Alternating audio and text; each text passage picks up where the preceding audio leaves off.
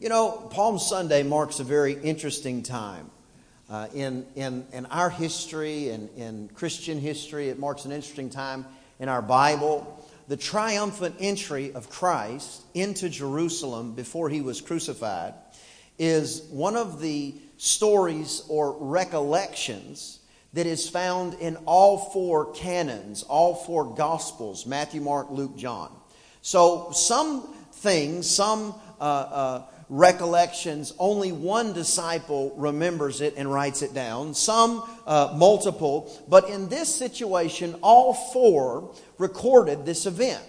That Jesus uh, made his way to Jerusalem at long about the time of the Passover, so this is right before. And he's going, and he alone knows that he's going there to lay his life down for everybody else.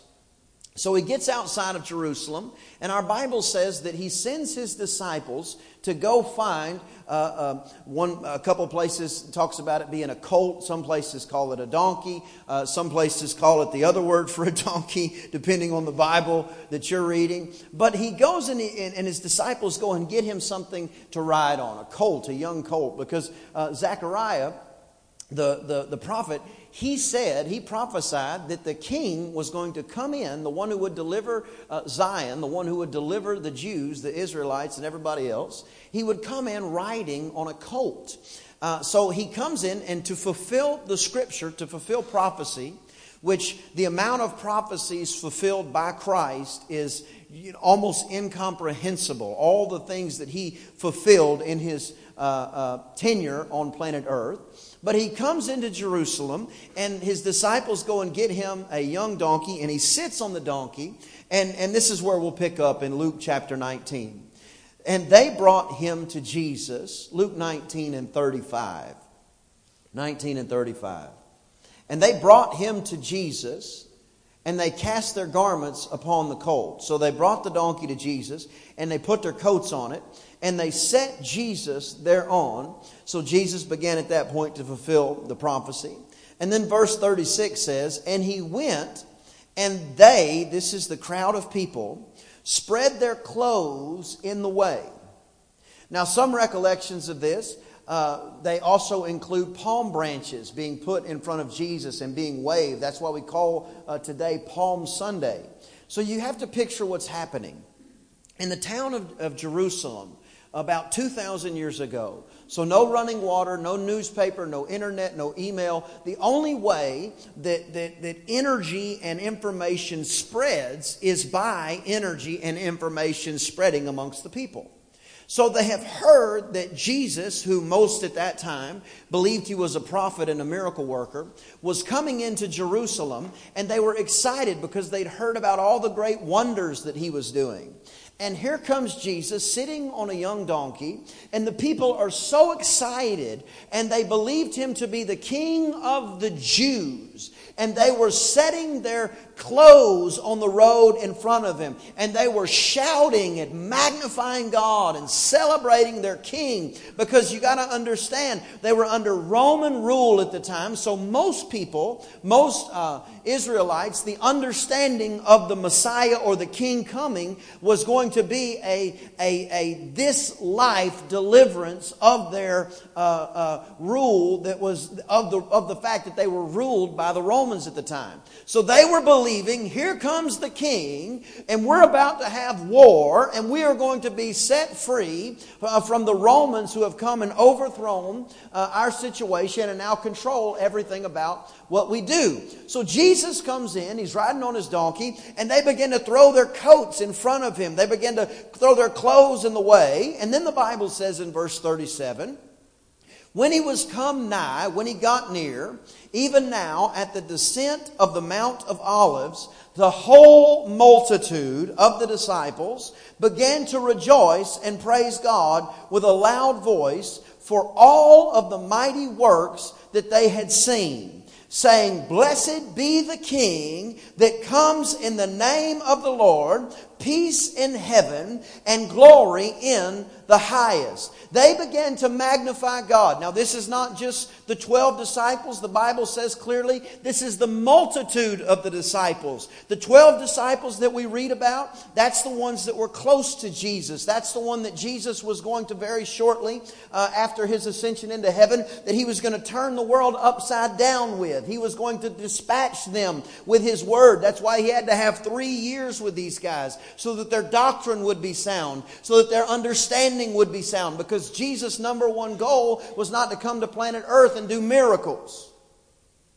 Jesus' number one goal was not to come to planet Earth and let everybody see that he can walk on water and let everybody see that he can turn water into wine. Jesus' number one goal on planet Earth was to come so that the lost could be found, so that the lost could be saved. And he had to, he took three years with these guys and in 12 of them. And he says, You come with me, you eat with me, you live with me. We're going to go and we're going to do things, but I want you to see. You're going to see crazy miracles. You're going to see all kind of wondrous things, but you got to understand the number one one thing on Jesus' mind at any and all times, at any and all moments, was, is, was and is people.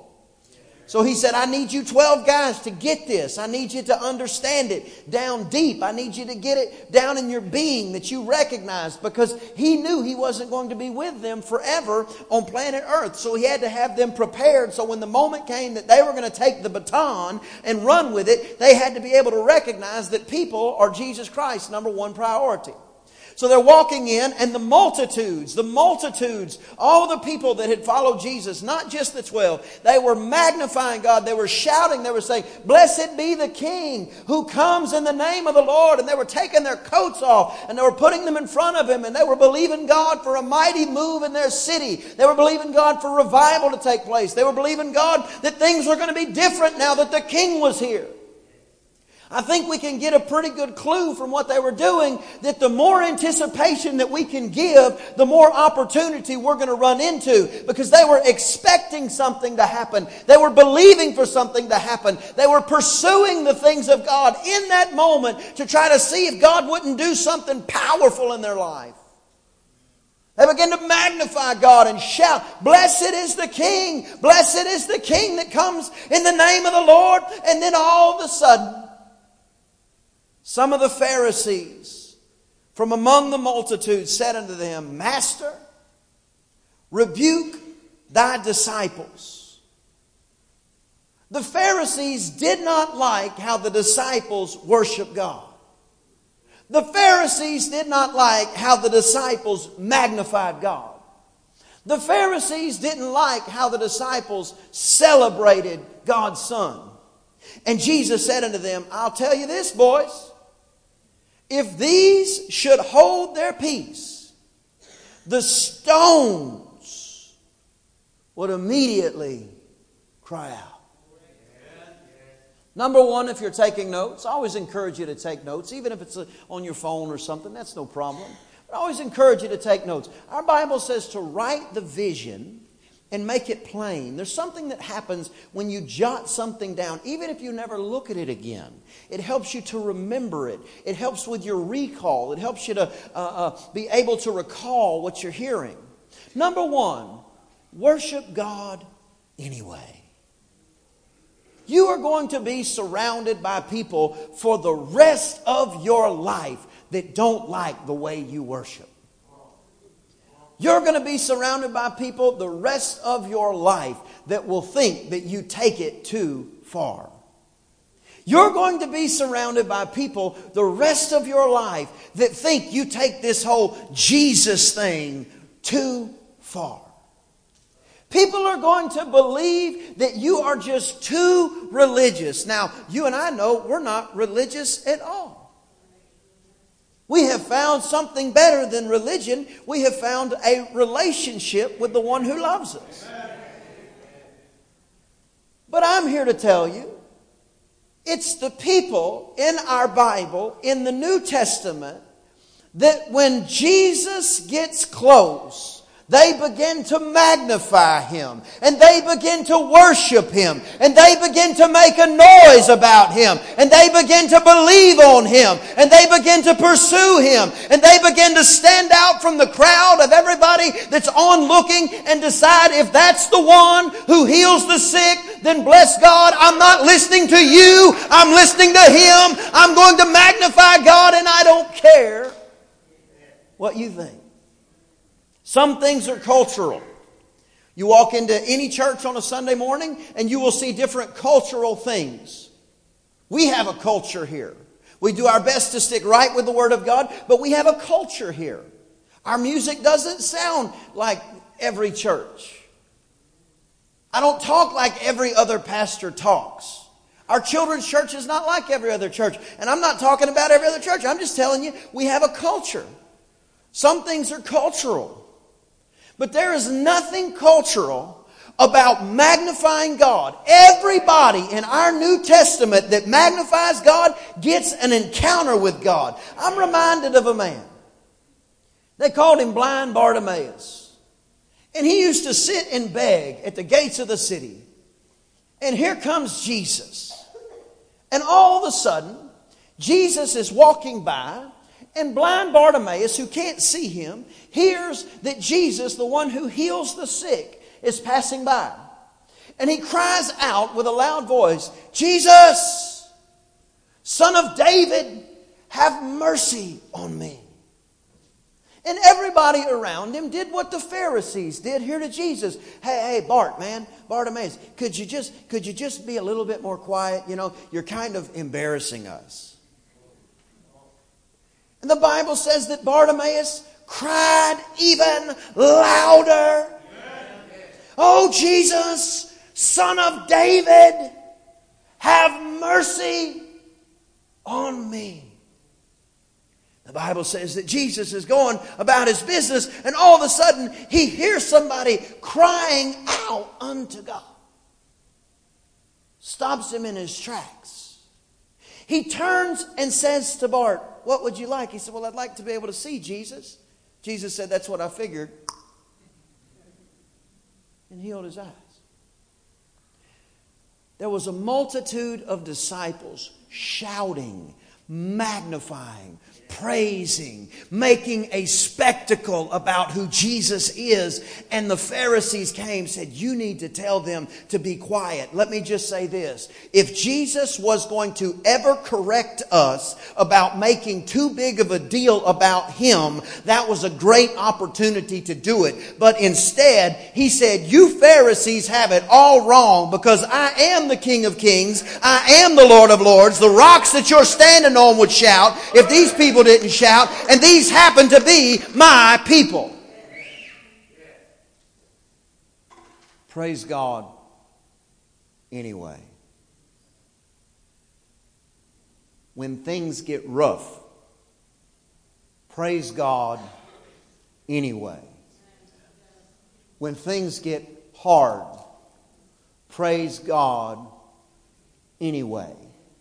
When you don't understand, praise God anyway. You will find that His presence has an overwhelming attraction to where people will magnify Him. Maybe that's one of the reasons our Wednesday nights are so special.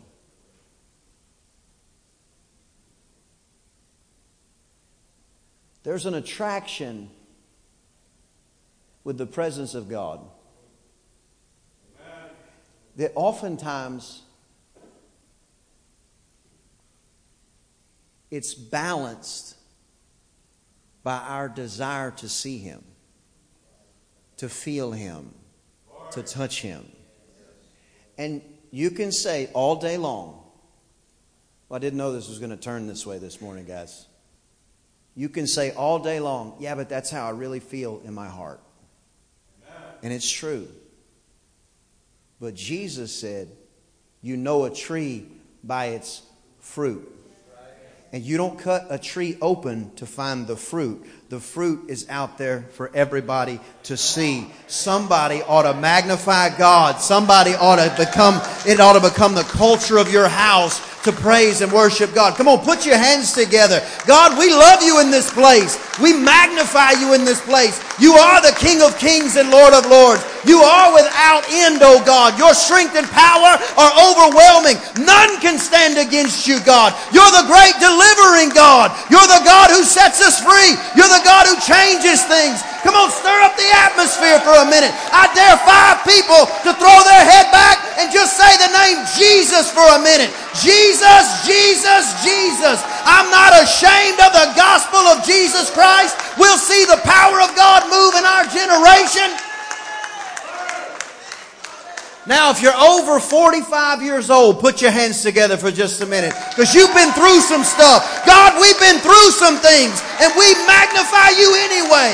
We know that you're our rock and our fortress. We know in whom shall we fear. Now, if you're under 45, put your hands together for just a minute. Oh God, we're that new creation. We're that new generation rising up to magnify you.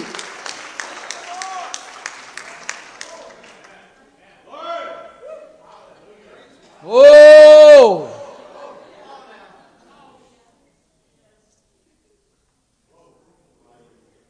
There's something about magnifying God. When I don't feel good, I magnify God. When I don't feel like it's going right, I magnify God. Before it's over, I just start to shout, Oh God, you've delivered me before, you'll deliver me again. I can't wait till you make a public spectacle of the enemy that has risen up against me. I'm not going to steal what's yours. And you said vengeance belongs to you. You're my mighty right hand, oh God.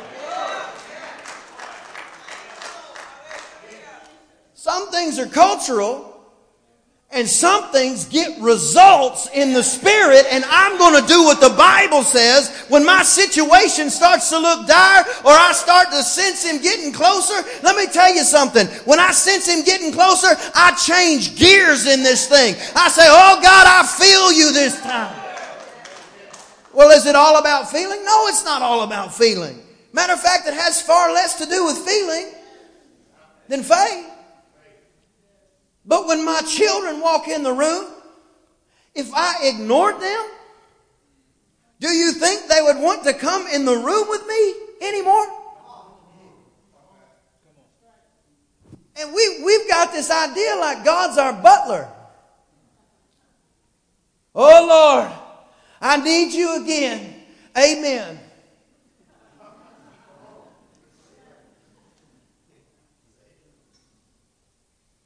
No, when I feel him starting to get close, I get that Bartimaeus anointing. Oh, son of David, have mercy on me. Say, well, he, he's getting closer. Oh, son of David, have mercy on me. There's something about magnifying God. Oh, I love, I'll tell you one of the things I love. I love golf. I like to watch that little white ball roll on that flat green surface and fall down in a hole. It, I don't know what it is about it. I like it. I enjoy it. It's one of my favorite things to watch on TV. And I know golf, you're supposed to be quiet. But I scream at the TV when that ball goes in. When they hit a good shot, I love it. But I will never let some guy with a stick hitting a ball wrapped in plastic get more energy and effort out of me than the one and only Son of the living God who bled and died and miraculously rose from the dead on my behalf. Praise God. Anyway, you say, well, I'm just not from that world, man. I don't even know where to start. You just make a joyful noise. Well, I don't know what to say. Well, just clap. Well, if I, I, don't, I don't know what to say, even just say the name. It doesn't have to be. Listen, listen. In this environment, this is kind of where you see kind of us um, holy rollers. We just we kind of get wild, and I get it.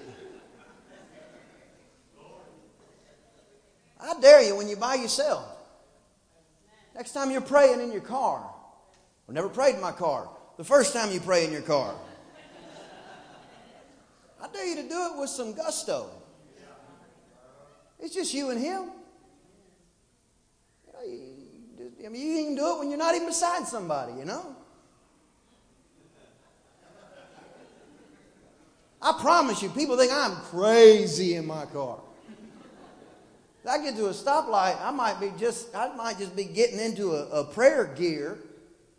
I'm not stopping just because I came to a stoplight. What if the presence of God wants to fall? What if He wants to make all the debts uh, uh, all the debts associated with New Heights Church go away? What if he wants to pay this church off immediately? I'm not going to push the presence of God away for nothing or nobody. Believe in God in the name of Jesus, building to be paid for. Done. I'm thankful that we're here. I'm thankful that we had all the favor that we had to get it. But I just, in Jesus' name, I believe that God can just pay it off. No, number one. Somebody say number one. Number one. Praise God anyway. We used to sing this song in, in, in Sunday school. Praise Him in the morning, praise Him in the noontime, praise Him when the sun goes down. No, just praise God. Well, what are you going to do tomorrow? I'm going to praise God. Well, what if all hell breaks out? I'm going to praise God. What if I find myself in the valley of the shadow of death? I'm going to praise God. Not going to pitch a tent, not going to make residence, not going to slow down. I'm going to press towards the mark for the prize of the high calling in Christ, but I'm going to praise God. Praise God anyway. If you ever had a reason to praise God, when Jesus Himself, the Son of the living God, was asked, Are they taking it too far? Jesus said, No. If New Heights worship team didn't magnify God the way they magnify God, these boards and this carpet would shout. Now, praise God anyway. Praise God when it doesn't make sense. Praise God when, when you got the, the report that you didn't want to hear. Praise God when things are getting tough. Praise God. Listen, put your hand on your wife's hand and just praise God. Say, God, we're, we're just going to take a minute. We're going to thank you for everything we do have. I understand there's some things we don't have, but I'm going to spend about five minutes thanking you for the things that we do have.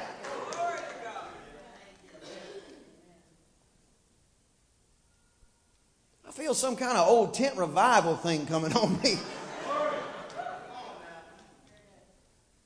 Now, some things are cultural, and some things will get results. And you look in our Bible, everybody that decided they were going to worship God Everybody that decided they were going to magnify God and they decided they weren't going to care about what anybody said, what anybody talked about them, how they looked, or anything else. Listen, there's one lady, she was so ashamed of herself, she'd had an issue of blood for 12 years, and the Bible says that she finally, she had to shove, you look at one translation, it says she had to shove her way through the crowd just to get to him. She gets to him. He doesn't say, Shame on you for being so passionate about touching the Son of God. He said, Now that is faith. No, we're going to worship God. We're going to magnify God. I don't. I'd rather have a hundred people so fired up and filled with faith, serving and listen there was 120 people in the upper room. And when they finally got it right and began to magnify god and God in one mind and one accord all of a sudden miracles started breaking out that haven't stopped for 2000 years. If it's your first time with us we're glad you're here. I'm going to be in the first touch lounge after service. I, problem, I, I promise i won't shout at you. I will shout with you but there is something about magnifying God that will change your situation. There's something about praise. Everybody say number one. Number one. Praise God anyway. I got a lot of points, but we might just beat on number one for the next 20 minutes or so. No, we're going to magnify God. Dads, we need our children to see us magnifying God. Moms, we need our children to see us magnifying God. No, there's some things that just fall into that old cultural side of it, and I get it, and I could give you a dozen examples, but I think all the things popping in your mind right now are plenty. There are things in churches that are cultural, but magnifying God, I don't care what any religion has ever said, magnifying God is not a cultural thing, it is a biblical thing. We're going to worship God. We're going to magnify Him.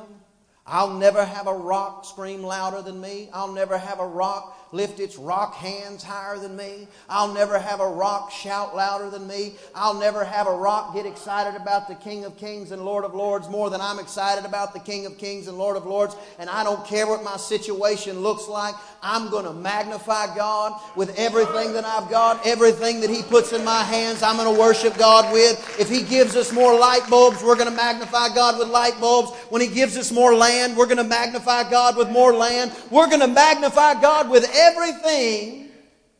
that He puts at our disposal. But we got to get out of our mind that it's culture.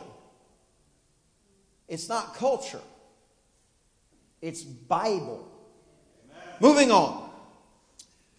The scripture goes on and says, And when he came near the city, he wept over it. Jesus got close to the city and he began to cry over the city. And then he went into the temple and he cast out the people that sold, uh, sold and, and the people that bought, and said unto them, It's written, My house is the house of prayer, but you've made it a den of thieves. Now, now Jesus is walking in the middle of his own parade. And all of a sudden, he begins to weep because he knew what was going to happen. He knew that the people that were screaming, Jesus, Jesus, were going to shift in five days and scream, Kill him, kill him. He began to weep. He gets to the temple, and, and if there ever should have been a day where he'd have just taken a day off, he said, Not in my house, not in my father's house. Listen, this is a place of prayer. This is the house of prayer. Number two, see through the noise. There will be people that celebrate you, they'll put you on a pedestal. Let me just tell you something the higher the pedestal,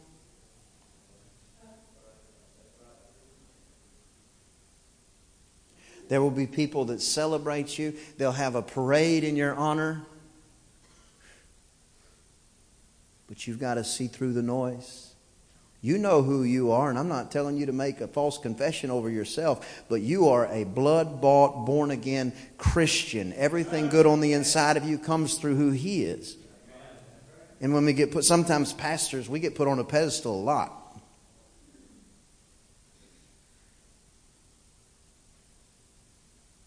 We got to see through the noise. The minute you start to think that you're more than a blood bought, born again Christian, well, let me just tell you how the Bible says it pride comes before a fall. We got to see through the noise. Number three, keep the main thing the main thing. Snuck that one in there again. Keep the main thing the main thing. Jesus, even in the middle of his parade, verse 47 said, He taught in the temple daily. Even in the middle of all the hubbub of Jesus is here, here's the king, literally two ages are compacting on top of one another. Two testaments are piling up onto one another. Two eras are piling up onto one another. The sin and the weight of the world is piling up on the soul, on the shoulders of our Galilean Savior. Yet somehow or another, he still found the strength, he still found the passion to teach daily in the temple. Keep the main thing the main thing. Let me say it different. Jesus has all of sin piling on top of him, and he still loved his neighbor. He still thought about his disciples. He still made sure that the, that the Word of God was taught. I know we all have pressures and work and school and bills and a thousand different other things. But if Jesus can focus with all of our sin stacked up on Him, I think we can still be nice to our children if we had a bad day at work. I think we can still be kind to our husband or our wife even if we had a tough go of it. I think even if the professor has called for a pop quiz that it wasn't in the syllabus and they shouldn't have done it, I think that doesn't mean we should lose our religion. See, Jesus kept the main thing the main thing, regardless of the details around him. Last point I'm going to make.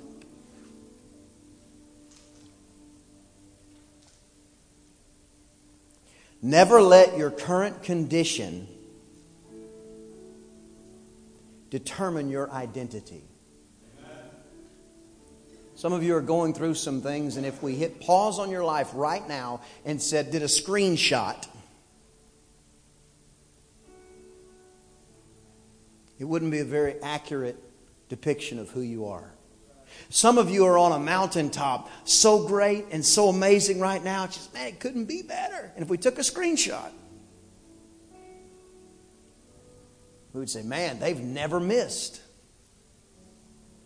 The ball must always bounce their way. It's not true. It's just the season you're in, it's the time you're in. Jesus walked in on a Sunday. Here comes the king. He didn't even have to walk, he's riding a donkey. I saw a thing one time said, Would Jesus drive a Mercedes? I don't know, but they didn't have them back then. So he's riding a donkey. Tears rolling down his face. Here comes the king.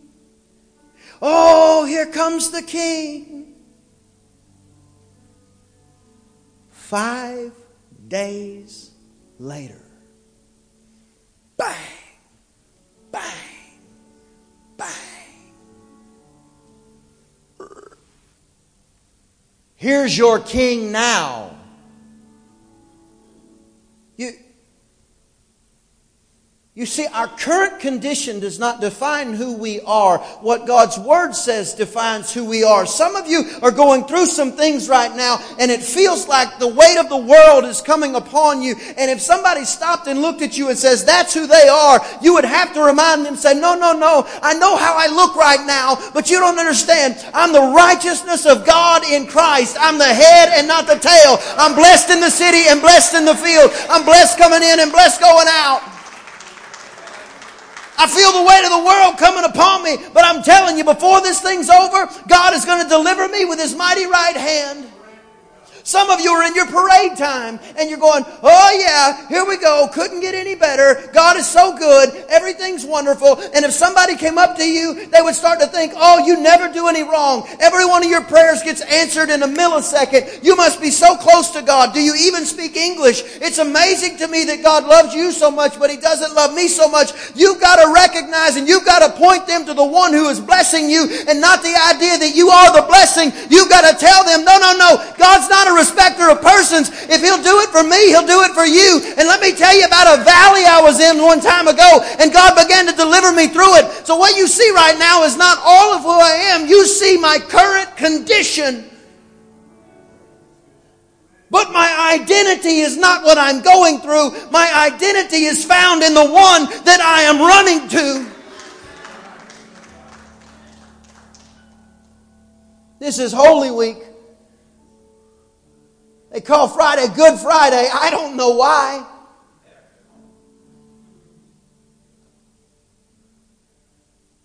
It's when all of time began to collide. It's when everything God said was going to happen began to culminate. How about this?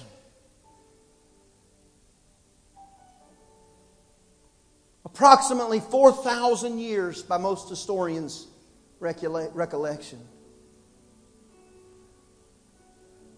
Our Bible was promising a Messiah coming. 4,000 years, God's people were waiting. And somehow in 2016, we feel if God doesn't answer our prayer in four seconds, somehow He has forgotten about us and left us. I thought you said you'd never forsake me.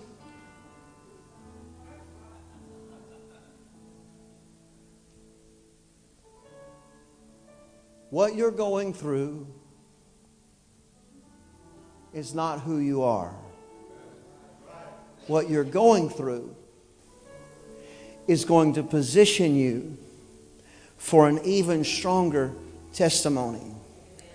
Jesus had no guile in him. He had no sin. He had nothing wrong. He'd never done anything wrong. Yet in five days, they go from calling him a king to calling him a liar, a thief, a criminal, blasphemer. They were calling for his blood. I, I know it had to happen this way, and I'm not mad at anybody back there in that time. But if there was a multitude of people supporting him, surely there could have been some kind of an effort to save his life. They didn't know. I'm not mad at them. They didn't know. It's like you were before you got saved. You didn't know. Now you know. But if they'll flip on Jesus that fast, how fast will they flip on you?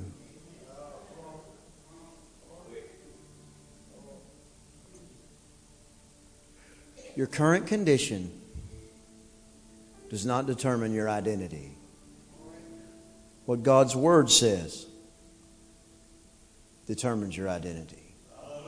Stand to your feet, please. I'm done teaching.